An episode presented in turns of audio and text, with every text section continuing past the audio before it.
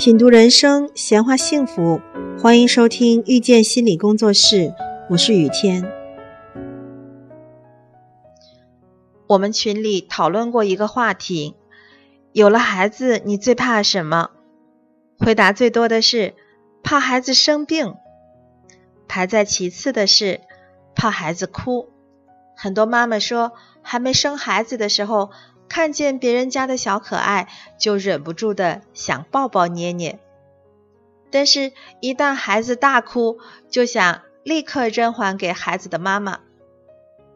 现在自己有了孩子，动不动就哭，你让他不要哭，他偏偏越哭越大声，真的是太让人头疼了。其实是我们不喜欢看到孩子难过哭泣。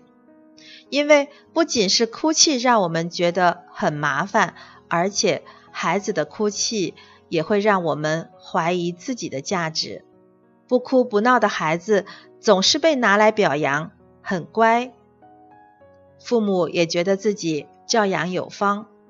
可是哭哭啼啼的孩子不仅会让我们觉得手足无措，尤其是在大庭广众面前。当我们无法找出孩子哭泣的原因时，这种无力让我们感到极度的心烦、挫败、难堪、愤怒，更怕别人觉得我们管不好、教不好孩子。于是，我们习惯了对孩子这样说话：“就知道哭哭哭，有什么好哭的？这么大了还哭鼻子，一个男孩子。”动不动就哭，害不害臊呀？你再哭，妈妈就不喜欢你了哈。孩子一哭，我们自然就会烦躁不安，甚至是恼火。一开始会试着安慰，不要哭了，乖。可是哄完没用的话，就会开始大喊大吼，甚至是武力解决。当然，还有一种是无原则的满足孩子，只要你不哭，我什么都答应你。可是我们好像都忘记了，从来就没有无缘无故的哭泣。孩子来到这个世界，第一学会的就是哭。在人生不同的阶段，哭代表了孩子不同的需求。在一岁以前，孩子的哭是发出。我冷了，我热了，我尿湿了，我困了，我怕等等一系列生理和情感的信号。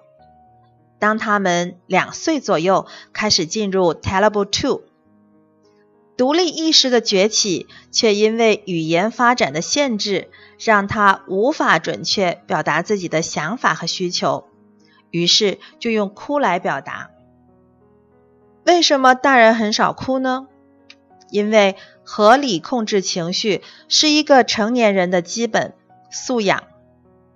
对呀，可是孩子却不能，因为他们的自我控制能力还远远不够啊。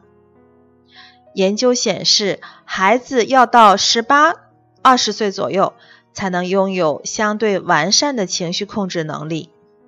尽管知道了真相，但我们真的还是很讨厌孩子哭啊。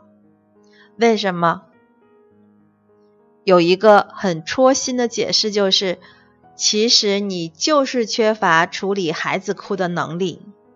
感谢收听遇见心理工作室，我是雨天。